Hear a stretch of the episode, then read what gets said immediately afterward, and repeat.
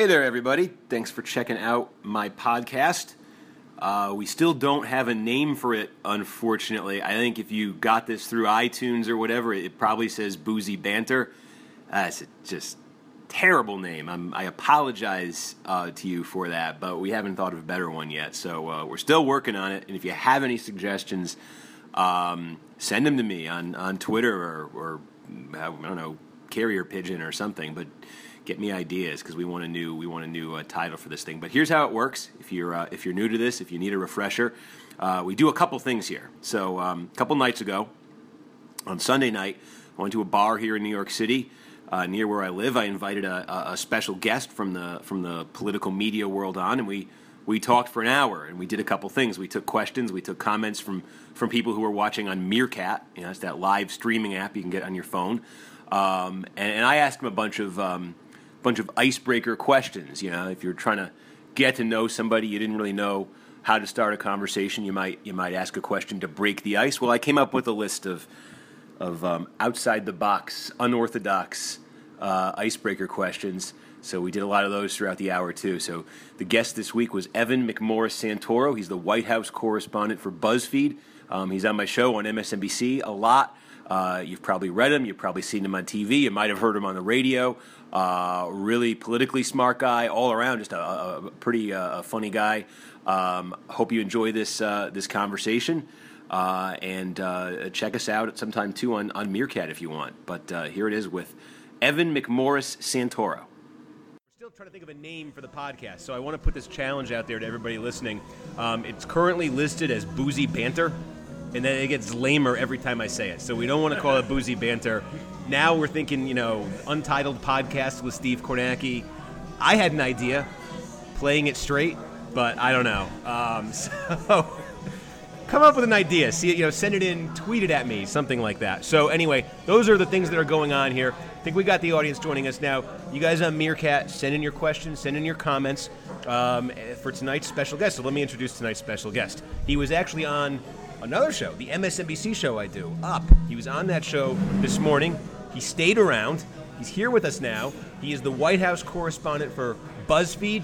He's written for Talking Points Memo. He's a, a, Washington, D.C. guy through and through. He's from Tennessee. I'm from North Carolina. North Carolina? North Carolina. Close same, enough. Same difference. yeah. Once he gets south of Delaware, I don't know.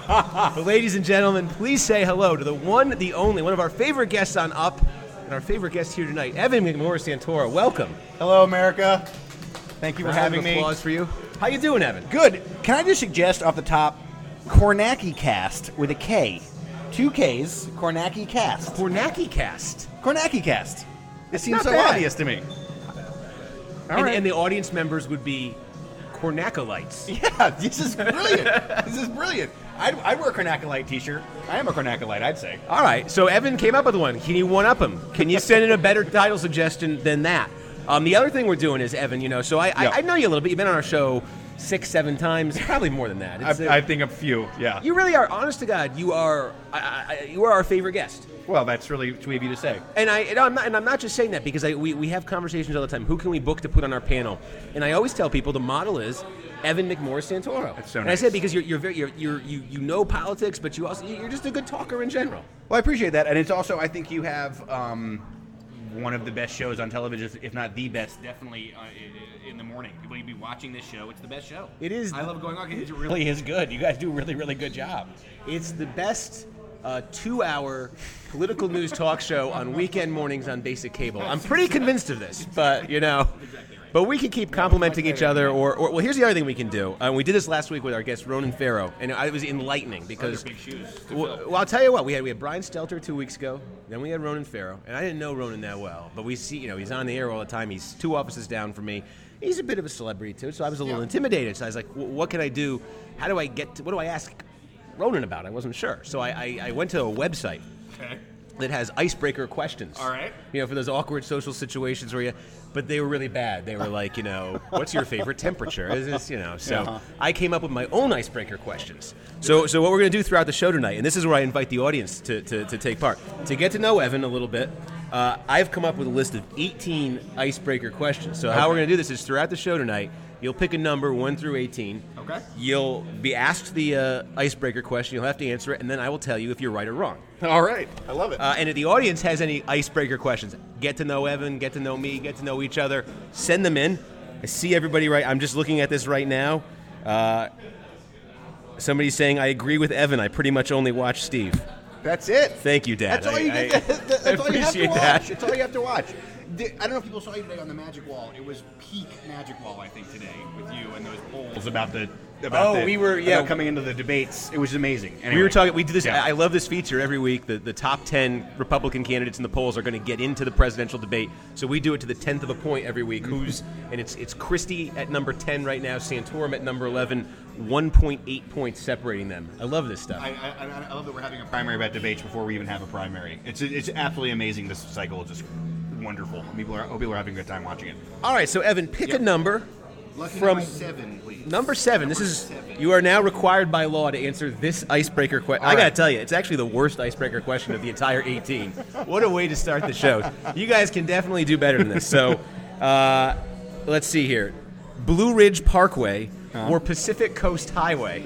Well, being from North Carolina as I am, and also as from Tennessee, I guess. Blue Ridge Parkway, definitely.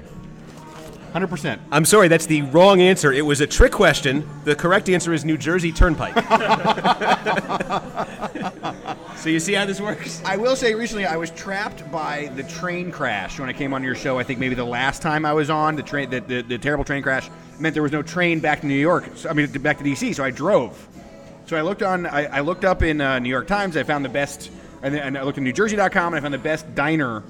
And I stopped at a big In New Jersey? I found, I, yeah, Which stopped one? at- it was a huge. I forget what the name of it is now. It's terrible TV. But it was a huge diner with like four different kinds of diners connected in it. I'm It was trying. Is this gigantic. down? Is this so? Is this sort of in close to South Jersey? South Yeah, of, yeah, yeah. It was a couple hours out. Oh, I know where you're talking. Okay. Uh, see, y- here's the thing. I ate so well. The pie, the piece of pie was like this big. Oh, it was to- great. I, I, I wrote an essay once. I, I've been published in the New York Times once in my life. All right. And it was an essay about my love of New Jersey diners. Okay.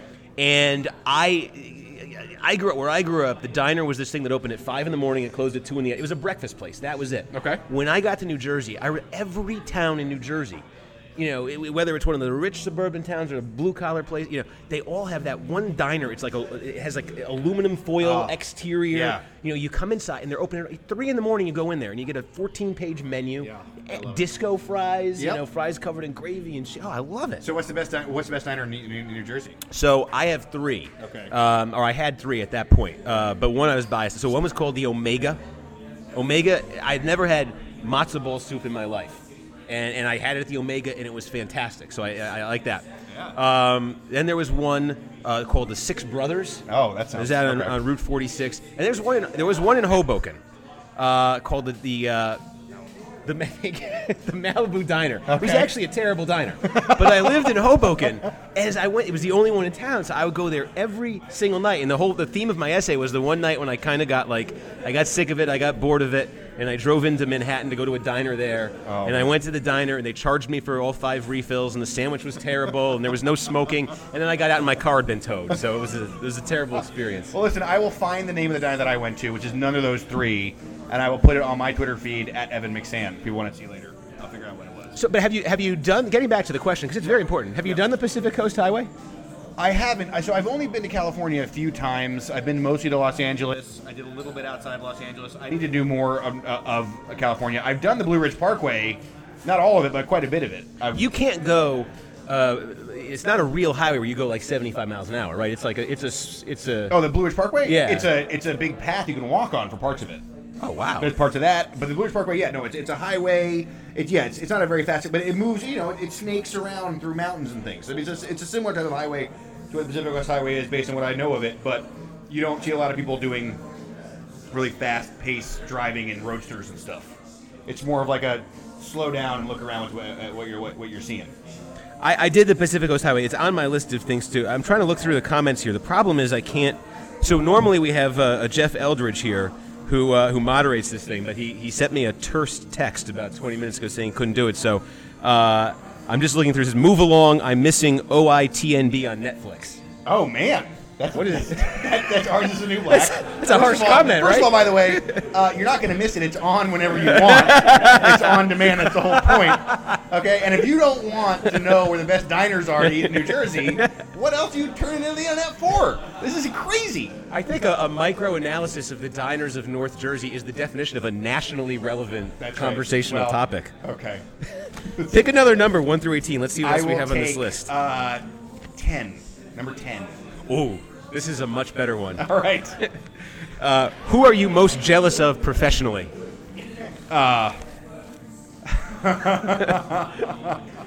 You know, actually, I have to say, so the, this is this is going to be kind of a serious answer to this question. The past couple weeks uh, have been such a big movement in LGBT rights, and I work with a guy at BuzzFeed named Chris Geidner, who has been who's one of the best reporters in America when it comes to the legal issues involving LGBT rights. And I have worked with this guy for two years. I've known him for years. And to just see the amount of work that he's done, and to see what he's been able to pull off, and to see what he's been able to sort of get a piece of this story that just own this huge tectonic shift in America, it's really an amazing moment. I mean, when you're a White House reporter, you often sort of bop around from story to story, you sort of jump around from, from thing to thing. But to see a guy own something and know something so well, and to have it come to this end, and to to have, to have know everything about it, I mean, I, I had to say there's some, pro- some professional jealousy there. Uh, he's a wonderful reporter and a great guy, and just really, really good reporter. And you kind of, all of us as reporters, want to get ourselves sink our teeth into a story like that and have it ride out for that many years and end in a place that's that everybody in the country is watching it. You know. We'll give you credit for that answer. All right, I think, I, think that, I think that was a good one. And actually, so speaking of BuzzFeed, I'll ask you a few things about that because we got one of the some of the audience people are asking you about BuzzFeed. And Okay. BuzzFeed is this. I mean, you you work for one of the most iconic names in, in sort of web media these days. Right. Um, this guy asks, "Do you know the guy who controls BuzzFeed Twitter?" I do. It changes. There's a bunch of people who control BuzzFeed Twitter. There's a whole department that controls BuzzFeed Twitter.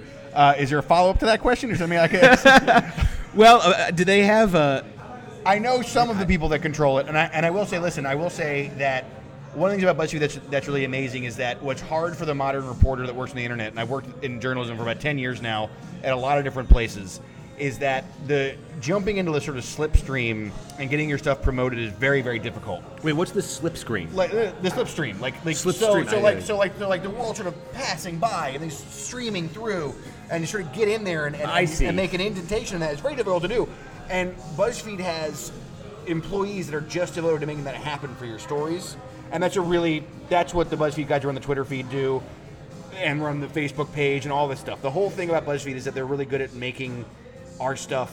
It's- prominent on the web. It's all in the headline, isn't it? no, it's actually, it's all like al- complex algorithms. How do, do you? But those like those you know, twenty-seven things you wish Yeah. you knew about cats or whatever, Well, right? Like- BuzzFeed. that's so I'm in the news division of BuzzFeed. That side of BuzzFeed, that is that's the magic side of BuzzFeed. So I call when I come to New York and I go to the BuzzFeed office, I call it Wonka Land because it's essentially like that. There's just like big machines and fancy stuff and celebrities everywhere and people who are making these quizzes and there's you know celebrity cats running around one time. There was like a small pony walking around the office.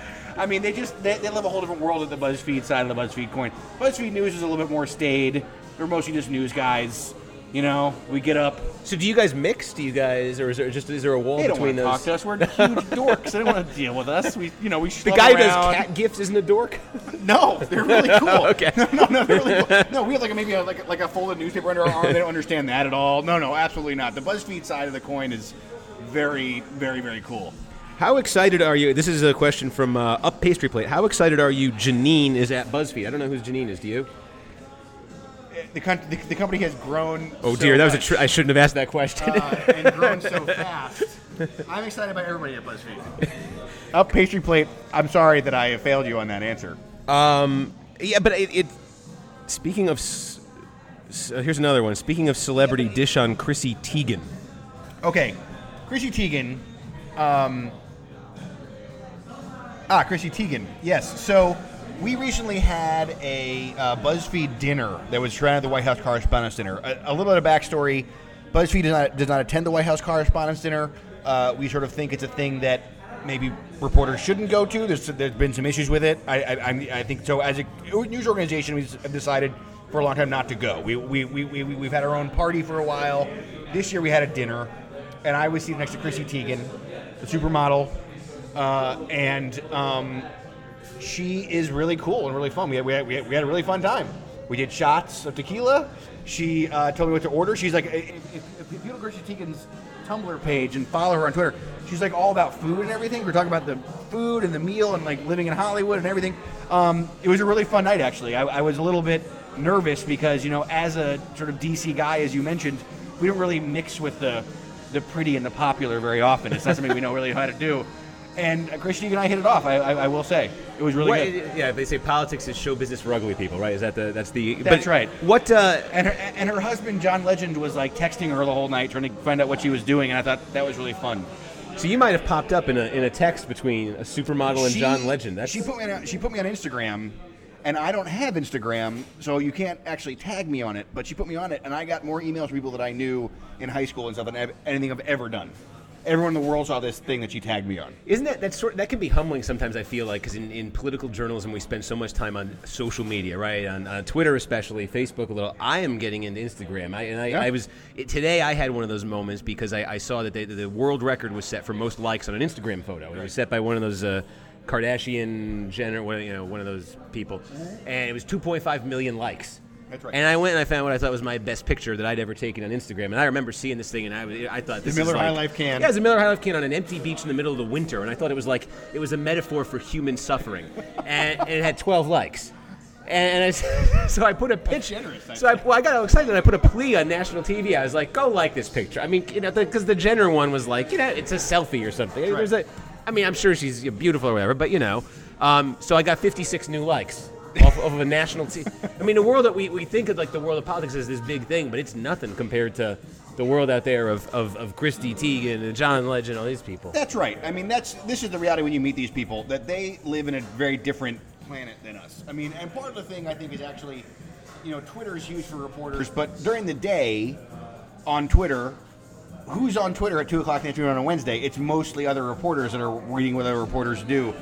I think this is this is another thing that us as journalists have to get better at, which is breaking out of the kind of hive mind that we've created for ourselves with social media and finding ways to not get Chrissy Teigen level of likes. I mean, she tweets about stuff that everybody wants to like and talk about and be interested in, um, but find ways to engage readers and engage audience um, that are more appealing than just kind of like dry political snark tweets. You know what I mean? It's reporters talking to reporters, right. trying to make each other And laugh. I, I, do think all, something like this know. is something that helps do that. I mean, I mean, the fact is, Thi- this right here. yeah, I mean, this is this is participatory. People people want to engage with you, and it's hard because our jobs, you know, we have very busy. We're very very busy all day, and we have to tweet kind of as part of our jobs as of how the job works now. Is a tweet. You know, I mean, all my sources follow me on Twitter. All the people that I cover follow me on Twitter. You got to be engaged in that conversation, but it's important to figure out ways to do some tweeting, you know, after seven o'clock when people who are not reporters are at home, maybe with Twitter on. So I mean, it's a, it's actually an interesting question. Chrissy Teigen was a really cool person to meet, but it's an interesting question about how we engage with social media. Actually, I'm not sure if that's gonna get somebody to stop watching Orange Is the New Black, but I think it's interesting. Yeah, well, as, as you say, it's Netflix. They could watch it anytime. They could watch it whenever they want. Well, we were trying to figure out too. We usually do this on Monday night, so it's Sunday night now. Like, what are we up against uh, competition Uh, wise? True Blo- uh, True Detective season two. Right, that's a tough one. Which the first episode, I don't know what the audience thinks. First episode, I was intrigued. There's some political stuff in it, but it, I- it didn't hit Who me were the like first one detectives was. uh, this season? It was It's uh, it's uh, uh, what- it was that guy Colin from. Farrell. There you go. and um, I know who it is. Vin, is it Vince Vaughn? Ro- no, no, no. Vince No. Vaughn. Vince Vaughn It's is a mafia guy that runs the mafia there. It's uh, Ro- Rose McGo- McGowan. Is that how you say it? Oh, okay. is that what it is? She's. It's not her. It's not her. It's, uh, we're getting no from Brian over here. Can you know who it is? He doesn't want to be. All right. it. We use an alias, not Brian. Yeah. All right. okay. All right. So should we do another one? So that's where we're up. Yeah. So pick a number from one to eighteen, but not one that you've already picked. Okay. I'm going to go for three.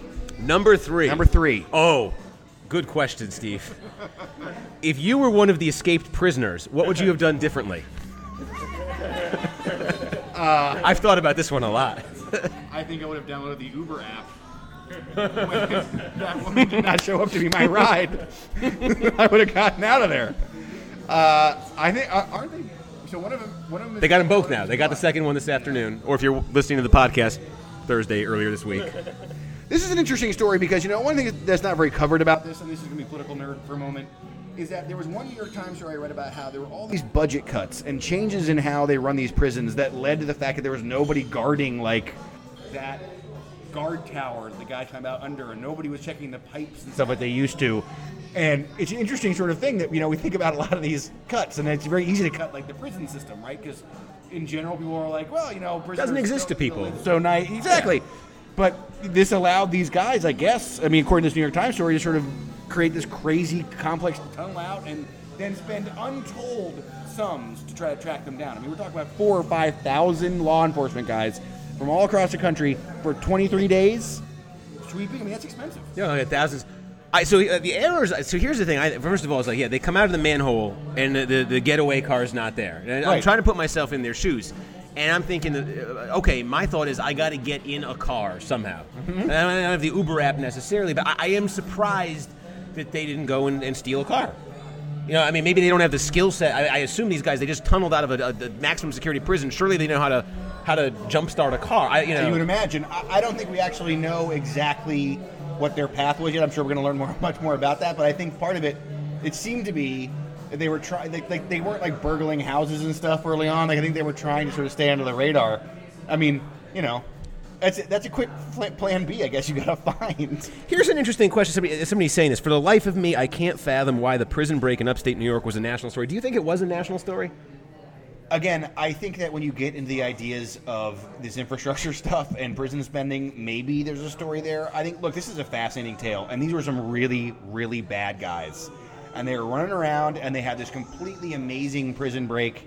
Um, I hear where people are coming with that. I know people don't want to hear about the sharks, and they don't want to hear about this, and they want to hear about that. But you know, this was a very heavy 23 days of news, and I think we covered all of it pretty well. I think there was a plenty of stuff about the prisoners that got reported on, but we talked plenty about what happened in Charleston, plenty about what happened in the Supreme Court, plenty about what happened in, in Washington. Um, I think that sort of a regular consumer of news uh, has been well served the past month or so. I I can agree with you, and I'm one of those like I, I defend these. Uh, uh, a lot of these uh, stories that, that we cover that people say, "Oh, it's, it's trivial. Who cares?" The pri-" I, I feel like the prison break. I, I think there's something about the drama of it that's just. We all watch it. We know they're ter- they're terrible, uh, horrible people, and the you know and all of that. But the, the idea of uh, the just the idea of escape.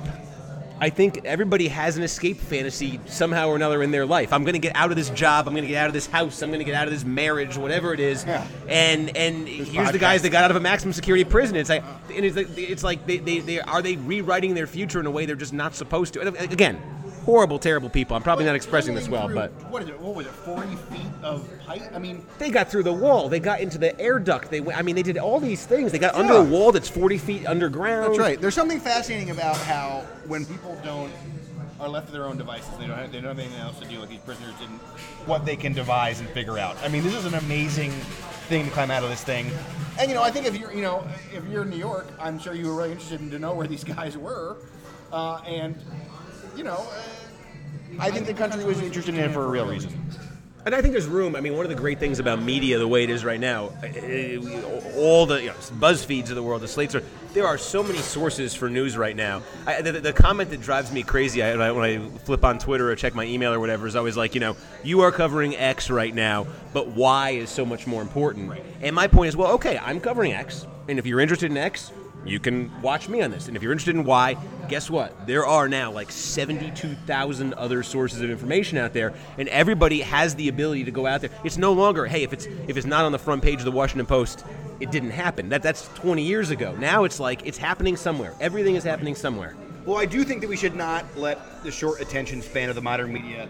This story is a story that should, after this is over, these guys are caught, and now they appear that they have been. We need to have a conversation about what happened, and, we- and and if there are questions and debates to be had about how prisons are funded and how prisons are run, we should have those debates. We should have those conversations. I think we learned from this Charleston shooting, this horrible, horrible act, that there were a certain number of activists that were not going to let this just sort of pass into the uh, pass into the history without anything happening, and we're seeing an amazing change in the South in terms of people talking about the Confederate flag and uh, Confederate symbols in a way that has not been talked about for 20 years. Yeah, you're, so you're Um, from the you're from the South. I am. Uh, now you said so. Uh, North Carolina.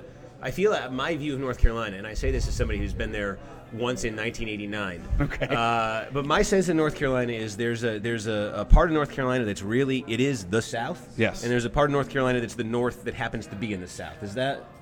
I wouldn't go so far as to say it's the North happens to be in the South, but I will say that the South, the way it is now, is that the kind of the polarization of America uh, is much clearer in the South. Every Southern state has a triangle area in Austin, a uh, you know even some parts of Charleston, South Carolina. Uh, that they have these sort of areas where the two Democrats get elected and the liberal city council The gets put liberal, on, educated and the NPR rest of the crowd state lives, right. um, has nothing to do with them. And if you want to know what it's like, you know, when you when people live down there, they live with this polarization all the time. They live with the fact that you have uh, these cities and these townships that are doing their own thing and trying to sort of fight against a state that feels very differently from them.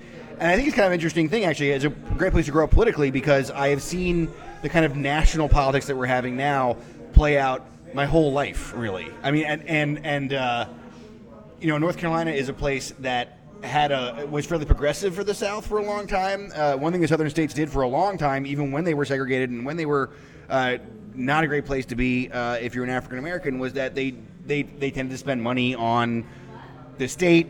Schools were big in North Carolina. Roads were big in North Carolina. Um, and as the Republican Party has changed, and conservatism that still runs the state has always run the state, as conservatism has changed, you've seen those things that were part of those states uh, kind of go away. So North Carolina doesn't spend the money on schools it used to, doesn't spend the money on roads it used to, um, but there is a shift in the party away from some of the uh, Confederate symbols and things like that that we would have seen before. So it's an interesting sort of moment for politics there. Um, but yeah, I mean, I think I think that the, almost every southern state is like a tiny microcosm of the rest of the country, and that you have, uh, and the rest of the country, you have more, more more people living in cities than you do not living in cities. But in the South, you really do have these both sides of politics. And is it is it uh, uh, is it true you can't go more than ten miles like into a Waffle House? Yes, that is true. That's 100 percent true. Are you- are you a Waffle the House way, guy? You wouldn't want to go 10 miles out for a Waffle House because Waffle House is amazing. They are delicious. Okay, Waffle House is a place you. They do. I recommend everybody who's watching this. If you're in the South, you drive past Waffle, go in there, get the hash browns. They do everything to it, scatter it, cover it, everything. Do everything they can do with a hash browns. You'll be, you'll be a happy person. I'm trying to think like House what uh, fantastic. trying to think like fast food chain New York institution I can recommend for you, and all I'm coming up with is Sbarro. But I don't, I don't think you. I don't think you want Trump that. Sarah Palin for pizza. you gotta be kidding me. Where they cut up Sbarro. with, where they cut up with the fork Even and I knife. know, what is better around here? Let me think about that one. While I'm thinking about that, pick another number. Let's let's let's, let's learn more about Evan Uh, here. Let's go with um, eight. Eight. Oh, we've talked a lot about social media, so this will be relevant. How frequently do you use the mute feature on Twitter? Did you know about the mute feature? I do. I know it This very thing has changed my life. I've started using it. I've started using it a lot more. Um, What does it take to get muted by Evan McMorris Santoro? what it takes is I, I feel like when Twitter was at its height and started doing really, really well, there were real things that were happening, real conversations that were happening now, and now it's kind of a uh, battle of who can be more shrill all the time. And frankly, I'm just not interested in that. I'm not interested in kind of somebody who tweets the same thing six times in the day and they're re- they're really shrill about whatever it is. And I don't, you know, this is not a uh, whatever political side you are. I, I have a very diverse Twitter following because the reality is you can really, and even with social media, you can really crawl into what's going on across the country with social media if you do it right. Um, but at this point, everyone's trying to start the next hashtag war, mm-hmm. and I'm just not interested in being a part of that. So I, I mean, it's it's not my job. I'm a reporter. I want to know facts and people people are thinking. I don't need to know sort of that you're trying to gin up a big attack on something. So I, I, I mute those people. The, the key to getting muted by me is if you are the kind who is always um, arguing with your Twitter followers, uh, doing the retweet Yeah. and arguing with their comments and putting it into the stream. I don't want to be a part of that. I don't need to see how you. Boy, the guy's got three followers and an eggshell avatar, and boy, you really just nailed him. I don't need to see that. You know. Yeah. Also, also the tweet canoe I've said that, that that that gets you muting, which is when you have four or five people in the Twitter feed and they're just talking to each other and you're along for the ride. I'll mute that. Oh, yeah. oh, then there's the, yeah, you just randomly get. I, I'll get these things. I'll, I'll, I'll flip on my page and somebody it'll be like at Rachel Maddow, at Dan Rather, at Steve Kornacki, at Bar- they'll put like nine random names together, and then they'll just go on like a 46, twi- you know, and that. Yeah, no, sorry, you. If that was you, you've been muted too. But you know, I that what I think about all the time though is who's muted me, because I do some annoying stuff on Twitter. I'm sure. You You know, know, you'll never know. but that's the thing, right? Because you, know if you, you you'll blocking, still you know, right. You never know now. or unfollowing. Unfollowing was unsubtle. You could go check and see, and you know, it, it does. It, you ever have those moments where you look at somebody and you're like, do you, do you think less of them when you find out they don't follow you? Uh, yeah. Actually, recently, I will. I'll call this out on Meerkat. Recently, uh, a guy who followed me for years, Dave Weigel, pops up in my feed. Dave Unfollowed Weigel- you? Dave Weigel's not following you. I knew him immediately. I was like, really, Dave? He's like, oh, oh I don't know what happened. I don't understand how you got unfollowed. yeah, right. Dave, calling you out. I don't know what happened, but I was, yeah, I was hurt. I was hurt. I, I'll, I'll I've say. known this guy for years. Dave, Dave Weigel is is a, a social is a Twitter machine. I mean, he truly is. Absolutely. But I'll tell you what, and I, I got to say this: this is not meant as a diss uh, against him or anything. But I I stopped following him, and it's not because. Whoa. His, here's why: it, he tweets constantly. Uh huh. His stuff is really good. Mm-hmm. It gets retweeted all the time. I don't I don't miss seeing Dave Weigel by not following him because he gets retweeted into my stream anyway. So I see the best of it. That's bold. Yeah, I didn't mean to insult Dave. No, he's been a, he's, great. I, you know, I, I, t- I take it back. It was a lot of people do this with BuzzFeed reporters because BuzzFeed reporters tweet each other so much. Do you guys have to do that? No, we just do it. We just we're, we, we, we we communicate very well inside as an organization. So we just tweet each other all the time because we know what we know what everybody's working on, everybody's writing, and it's just a very easy thing to do. So we do it all the time. So a lot of people will only follow one or two BuzzFeed reporters because you can just get all this stuff from everybody else's feeds. It's anyway. true. No, you guys. Actually, now that I think about it, you guys are very. Uh, it, it always it does have a sort of a coordinated feel. You got Andrew Kaczynski writing for you guys too. I remember this is a this is one of those really sort of only in the internet age stories, only in the social media age stories. I mean, so this guy, I don't know, is he 23, 24 years old? Maybe he's a little older, but but he just like he he just digs through old videos, old newspapers, and he finds random, sometimes embarrassing things, uh, controversial things. You got like an opposition research. That's right. The goal of what Andrew's doing now is to have a, a- an opposition research shop inside of BuzzFeed, and there's a reason for that. Actually, I mean, if there's some political nerds still still tuned in, the reason for that is that um, the opposition research world has gotten really bad in the past couple of cycles. Uh, it used to be every campaign sort of spent a lot of money on opposition research, and people would send you stuff, and it was really, you know, people were really serious about it. Now it's basically down to two firms: American Bridge and American Rising. Uh, uh, America Rising. American Bridge is a Democratic firm. America Rising is a Republican firm, and they kind of brand their stuff, and they kind of push it a little bit. They'll push out a lot of like sort of edited videos and things like that. Um, the reason why we have our own in-house shop is because you really you're, it's becoming much more difficult to trust oppo that comes out of campaigns. And that's why we're doing it. Taking things way too out of context way too out of context. Yeah. there's a recent uh, reason why so this is a republican one. Uh, uh, america rising had one that was uh, hillary clinton seemingly uh, telling a woman off there's you know saying like i want your autograph i want I your autograph this, yeah. and it turned out, uh, actually, this is a Dave Weigel story. It turned out that uh, if you watch the whole video, uh, she actually went and met this woman later and got the, did the autograph, and it was not what it was sold at all. And this has happened with Bridge several times too, where they'll take a little thing out of context and they just won't. We're not in a good stage for, for campaign oppo research right now, in my opinion. I mean, I, I, and there's a reason why, like, as a reporter, I wonder have we, have we ever been though? Yeah, I mean, I think I think there were times um, when these campaigns, when, they, when when a campaign is getting the game, and a campaign's doing it itself, they really care about what they're doing there, and they don't want to get burned by it. Bridge and Rising want to duel for headlines. They want to get their names out there, and it has seemed to me that that desire to be name brands in Oppo Research has really hurt the work that they do. Which is like I know people think this is kind of dark arts, the dark side of politics, but part of it is, look, as a reporter, I can't dig into every campaign. I mean, what Andrew does, he gets a team of people, and they sort of go dark and they go do this stuff all the time, and they pull stuff out, but he doesn't have time to do the other kind of reporting that I have to do. It, it, Oppo Research, I'm, I'm supposed to get it and vet it, and that sometimes you write a whole story off of it. That it, that's just a little chunk of it. Sometimes the opposition research itself is a story, but this is a, this is an important part of political reporting. He's a, he's like a, he's a primary document researcher, That's right? He right. finds the document, he We puts it out there, and then you make of it what you want. We fly into Little Rock. So there's this great story that we did. It was Hillary Clinton in an old interview that people had not seen for years, from Bill Clinton's first campaign, and she was being interviewed by the public television station in, in Little Rock, Arkansas. And they were talking about how she at that time had kept her last name Rodham, and how it might have hurt her husband. And it was just an amazing piece of political theater that also plays into the modern campaign because now she's Hillary Clinton. Um, and no one had seen that forever. And we sent a reporter to Little Rock, Arkansas to go into the library and find that and pull it out. Like that's the kind of stuff that we do. It's really interesting stuff that they're doing. That's I, I'm just thinking back to my days as a as a uh, politics editor at Salon. I'm jealous of your ability to do that. That's that's fantastic. Um, let's see here. Tr- trying to look at the. Somebody liked it. Somebody said music is good. I should point out. Usually we're here on Mondays. When we're here on Mondays, there's a different bartender here who plays Motown music, which is great. Oh, that's I'm a big. Motown fan. I'm not. It's a cool bar, by the way. This is a great spot, right? Yeah. What do you do? You recognize what genre of music this is? I, I don't think I do. Like it, this sounds kind of like new wavy, 80s-y. I don't know. This Sure, is okay, uh, the the audience agrees.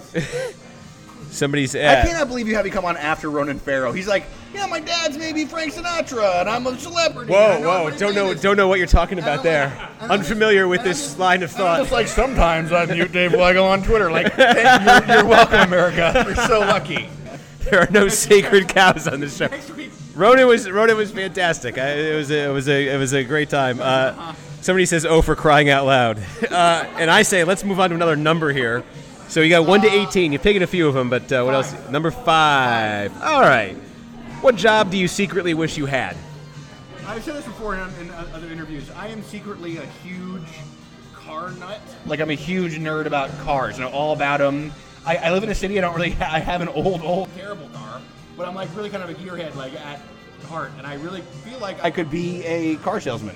And I'd be happy doing that job. Just, but just given the general reputation of car salesman, does the fact that you think of yourself as a car salesman, does that say I mean, I'm charming. You know, I can sell you. You know, I can sell you the undercoat. I can sell you the undercoat. What do I gotta do to put know, you in- can you yeah. in undercoating? I can sell you the undercoat. I mean, these will rush right up on you, Steve.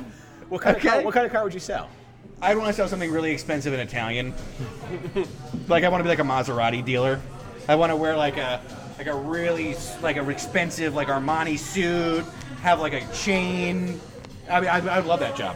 A- actually, it says here the correct answer was painter. Sorry. No, that's not true at all. I would I would like to. Uh, uh, my dream job is sportscaster. I, I would love to call. I would love to call basketball and football. I don't want to do baseball. Yeah. I don't want to do track and field or box. I want to call it football and basketball. You don't want to get like Joe Buck stuck doing golf now. Uh, Fox is that? doing, no, yeah, Fox is doing a terrible job with golf. Huh? I mean, God. Although I'm gonna, do you remember when Fox first got hockey and they did the, the glow puck Absolutely, I remember that. and it would change colors the I thought faster that was it got? so cool. I, I can't watch hockey on TV because I can't see the puck. can't see the I- puck. You know, it's sort of like there- there's this, all this movement, and then everything stops, and you're like, oh, somebody scored a goal. You think that they would have another channel that just had the glow puck? The glow puck was great. It should be. Well, there's this thing now. I, I- for uh, uh, college basketball, I saw they did this for the Final Four. You could watch the regular game with uh, Jim Nance and the regular announcers. You could watch one cha- one channel, uh, another one of the ESPN or uh, TNT things. Yeah, for the it was, local. It was the Wisconsin people, and then really it was the cool. Duke people, and I, I, I like that. You know, the That variety cool. you can Yeah. that you can get from that. Uh, where'd you go to school? I went to school at GW for a time and at Guilford College for a time, and I uh, left on my own recognizance.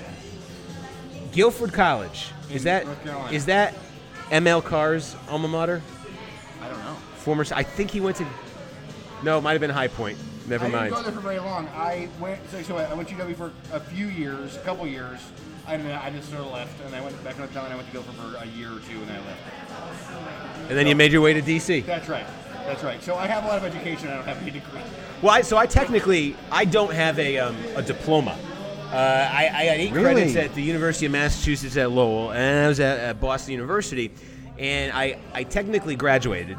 However, I uh, the last week of uh, oh, I, I'm told. Look at this. Eric Greenberg just showed me from Wikipedia. ML Carr did go to Guilford College. I, I was I am into that school. I was. Uh, see, that's the biggest alum. I don't. Yeah. So BU told me. Uh. It's, it's a beautiful campus, by the way. I, ch- I, I charged $25 in meal points my final week on campus. And I thought I'm pulling a fast one on them because the diploma's already printed. And I got to the uh, to the ceremony and they said you get a big envelope. It's either got your diploma in it or it's got like a letter explaining why there's no diploma. So I, I got the, the envelope, came out to the crowd to take the picture of my parents, opened the envelope. It was empty. There was nothing in it. What? So I did my parents, you know, they spent all this money. They they just want the picture of me and Yeah, them in right. the you know in the in the diploma. So I go over to the there's a lady who works for Com over on the side. I say, well, you know, what's what's going on here?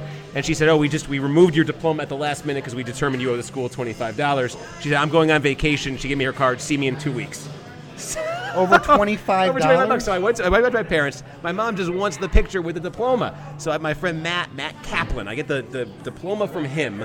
So we had the picture of me graduating college, just me and my mom. And if you look really closely, Matthew Evan Kaplan in the middle of it. And then they start sending. So I've graduated. And they tell me, look, if anybody ever calls the school, we will say you graduated from Boston. Like if an employer calls and they want to make sure you have it, we'll say you graduated. So fine by me. Okay. So then they start sending a bill every after I've graduated, three times a year, four times a year, we're getting a bill. It's being sent to my parents' house. My mom is like, "Would you please pay this? Would you please pay?" it?" I said, "Mom, this is a principle. I want you to save every single bill that they send."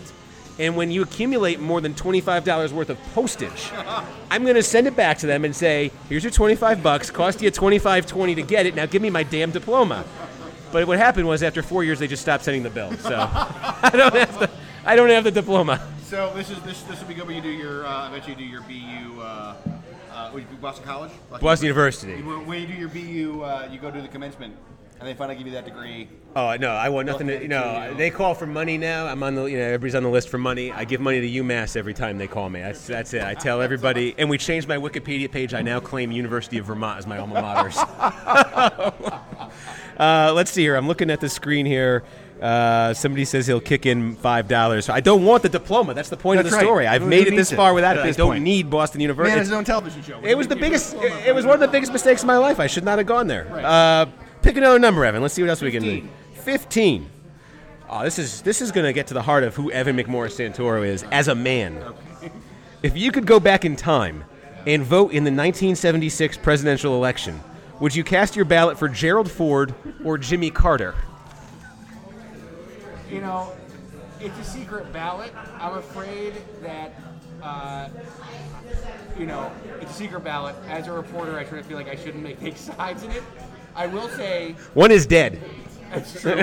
One is dead. But I will say that one of the things that um, I'm born on January 19th, 1981, which is the last day of the Carter administration.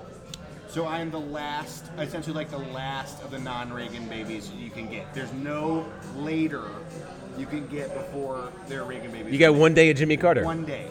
So I'm, I'm You hearing. know how my I'm, mother voted in that election. I'm hearing Carter. That's what I'm. You, you know how she voted in that election. It, wa- it was actually it was a trick question. The correct answer was independent Eugene McCarthy.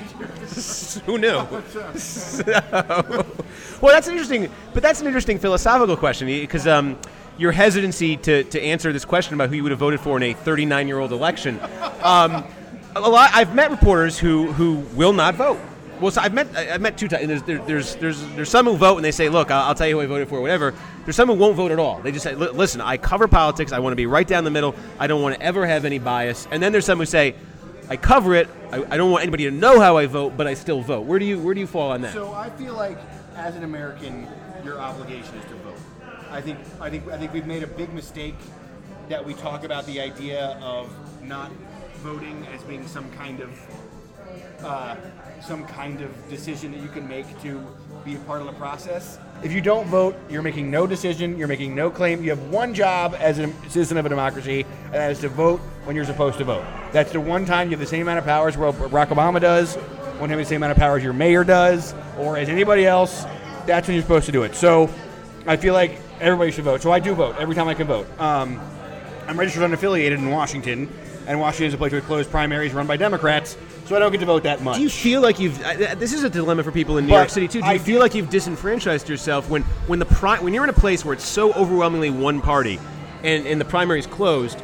To register as an independent is to basically say, look, they're going to pick the next mayor, governor, whatever in the primary, and I can't participate in that. it's a discussion that a lot of reporter friends that I have in DC have. A lot of reporters who um, are of all different kinds of, of the spectrum, registered Democrats, that can vote in the primaries, is the only important election in Washington.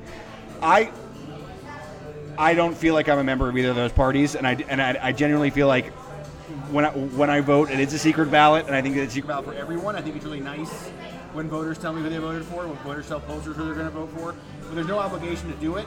And honestly, I feel sort of as a reporter, it's not about kind of like some false objectivity or trying to pretend that I don't think things about things as I cover things. It's that when it comes to specific candidates, the reality is I'm interested in the news. Like I don't think you I don't want people thinking that because I, you know, as an educated voter cover an election, go to a polling a, voting booth, make my choice and pull the lever for that person that that means it had anything to do with what I'm was covering or what I was doing.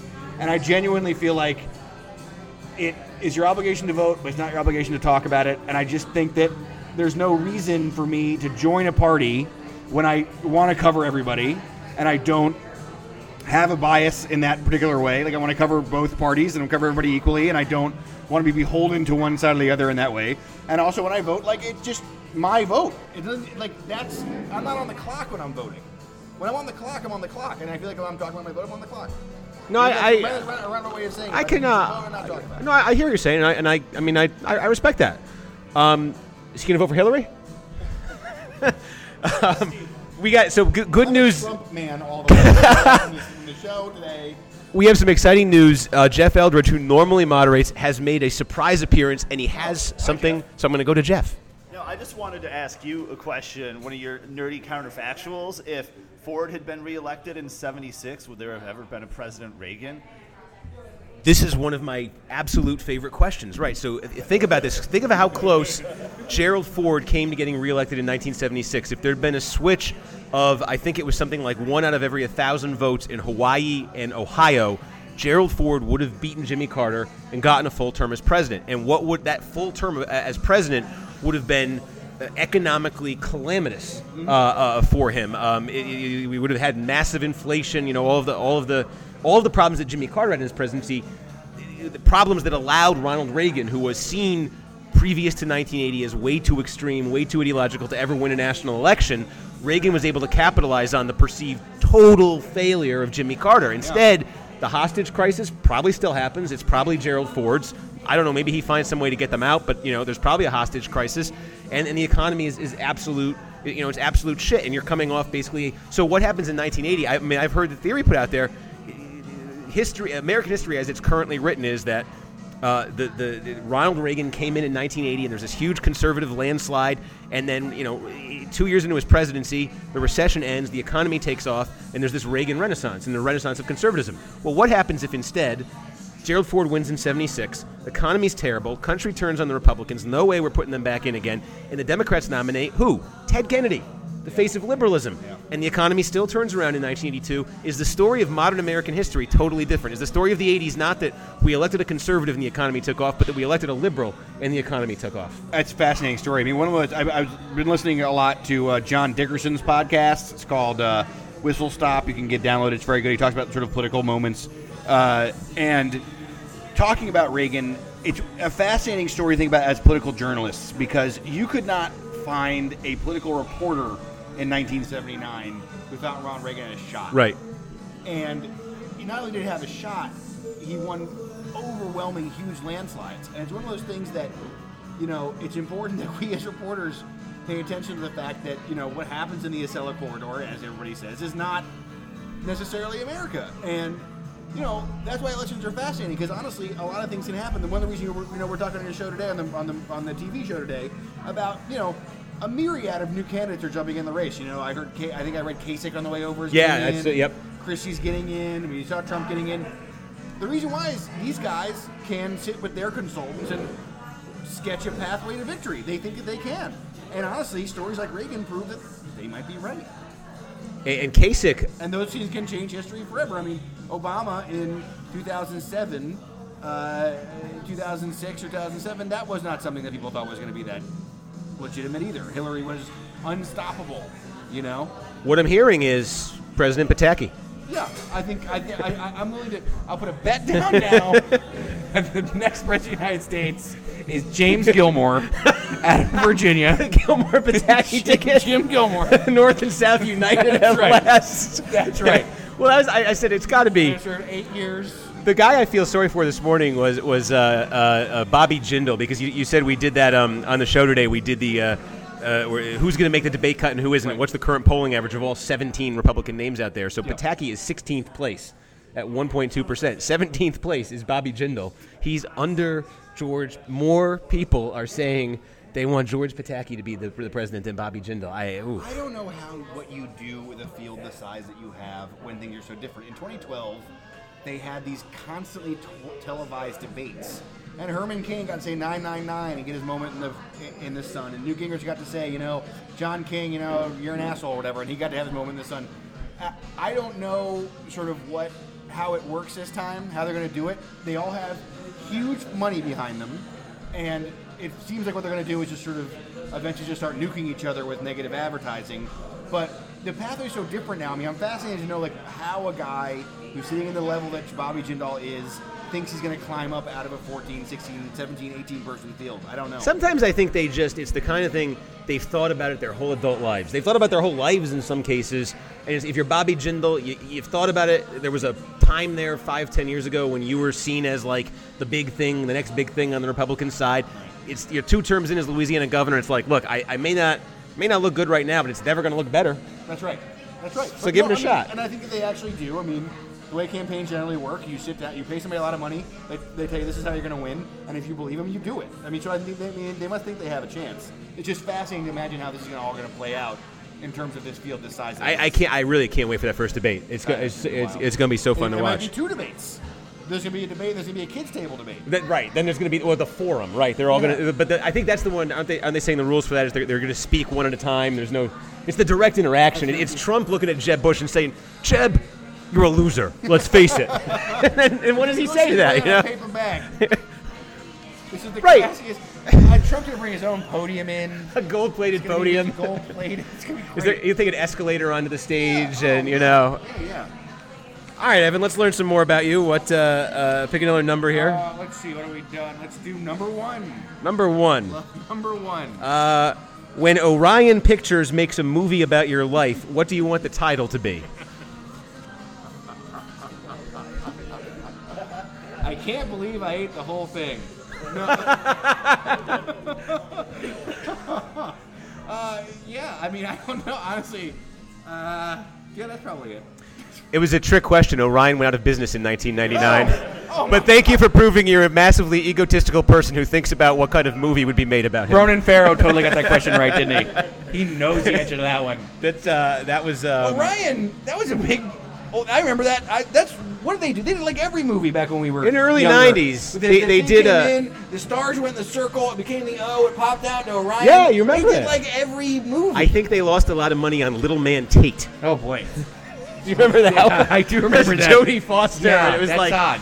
no one's going to hold the Reagan assassination attempt against her, but they did. Damn it. yeah, that was odd. Um, Brian Stelter. Brian Stelter just uh, Hey, joined. He, he asked what Brian. he's missed. Brian Stelter asked what he missed. Well, uh, amazing. well, um, we've, we've determined that. Uh, uh, let's see, what what have we missed so far? Uh, Blue Ridge Parkway, uh, diners in New Jersey. Brian, there's been a lot of great stuff. You're gonna need to download it and, and check it out. Yeah, this will be a. Uh, I, I, my goal with this show is eventually to, to justify a segment on reliable sources on, on CNN about how we have like this is the future of. It'll probably be I'll say something like embarrassing and career killing, and that will be the segment. But I would love this to be like you know, with a camera crew and just shoot the whole thing. I think it'd be great. uh, giving them ideas. I, I like this. Uh, we, we got. More, I want to get more of these in. Put pick another number here. What else do we got? Uh, 14. Number 14. This is timely. Dateline is airing a special right now called "My Kid Would Never Do That." If and when you have one, what is one the one thing your kid will never do? Well, knowing, knowing Murphy's Law, it will be never snort laugh, never like politics, be super good at sports. Like, I know my, my kid's going to be everything, like, not appreciate science fiction. Like, anything that I like, I think my kid's not going to be into any of it. That's that. I think this is how Murphy's Law is going to play out. I'm going to be stuck with, like, a jock, like, a, like, a, like a jock, um, I don't know, country western fan kid. But do you do you do you as part of you like the idea of, of having a kid who can achieve the things you couldn't in life?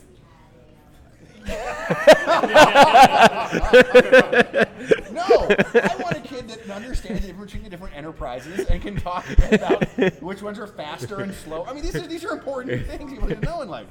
I, I, I, you know, I think I'd be a terrible. I mean, I'm. I think I'd be a terrible parent.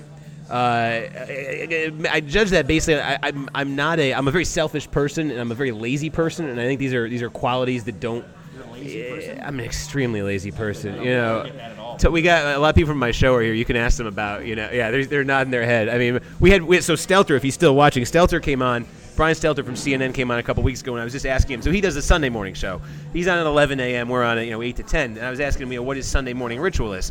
And I said, what time do you get to the office? And I'm thinking, he's, he's got the 11 a.m. show. He That must be, what, 10.15, 10.20? He gets there at like 5 or 5.30, which is like an hour before I get into the office. And I spend the first hour sleeping. and, you know, so they, at about 7 o'clock, I start looking at scripts for the, for the, for the 8 a.m. show, and I'm like, holy shit, we're talking about this today. Well, that's going to be, that's going to be something special. Uh, Well, it's very similar to your guests now. I am now at the point now where if, I, if I've not gotten the text from one of your producers, the "Where are you?" text, I'm like, okay, now I can leave. oh, are they, are they, do they panic? They, No, they don't know. They don't panic. They know when to get there. But I mean, it's that's how you know when to leave now. is it, for the, from the hotel? Is it? it- Let me ask you this, because I, I, I, people ask me like what. Uh, uh, people ask. Well, the, the number one thing people ask me is, you know, uh, hey Chris Hayes, what's your life like? And I'm like, well, I'm not. I'm not. You know, I'm sorry, I'm not Chris Hayes.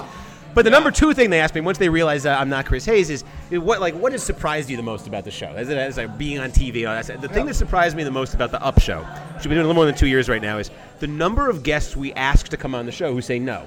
Because I, I thought when we started this show, I was like, hey, you know, we're big shots here, national TV show. People are, you know, we ask, they come. And I would, I mean, I got to say, more than 50% are bookers here. Do you, he's giving me, I th- no, not more than 50%. It's a lot. It's, whatever the number is. Okay, so it may be not 50. It may be more like 20. Uh, But there's, there's a, it's a surprising number of people say no. They- And it's like they can resist coming on. Is it when we call you up? So you're in D.C. We're calling you to come to? New York. It's an intimidating show. That's why. When we talk about it in Washington, it's a very, very smart show and smart questions. And it's like, you know, when you do one of these satellite hits, sometimes you come on, you take a question or two, you go off, takes five minutes. It's, it's, it's a challenge on your show because you got to be ready to engage in a lot of different topics. I think people just don't want to do that. I think people are, are aware of the, the, the prep that I put in for the show. Just the, the rigorous James Lipton esque. Yeah, this is. I have investigators looking into every guest every week. You think I've been back Kaczynski's got? You think Kaczynski's got an opposition research thing? Uh, we got a few minutes left, and we got a few more uh, questions on you. So pick another number, uh, Evan. Uh, number two. Number two. 105 degrees and humid, or five below and frigid. No precipitation in either case. Which do you choose? 105 and humid every time. That's a southerner's. an- That's a southerner's answer, right? Darn right. But- but Are you are you saying that because everything's air conditioned? Yeah, I'm saying it because you know you can have a nice cool drink out there. Cold is really cold, and it cuts through your clothes. You know. Perhaps you have a blanket. No, no, no, no. I'm not. I- No, when it's when it's that cold. I was in Wisconsin for a brief time, and one day it was really, really cold, and I couldn't deal with it. I was like, I was freaking out how cold it was. Next day it was nice. It was temperate. I was walking around, and the, some guy tells me, "Oh yeah, it's zero today. Yesterday was negative 20." I'm like, this is people are supposed to live. This is like living on the moon. Like I'm out of here. That's not. That's, that's not for me. I see. I'm the exact opposite. I, I love. I, I, always tell people like I wish I could. I, I'm the reverse of a of a. Uh, what's one? What, what kind of animal? Uh, Who hibernates? The, the bear. Yeah, I'm, I'm the opposite of, a bear because I want to hibernate through the summer. I want to wake up in September and live through March and then go to sleep. Outside, you do fun things. You go places.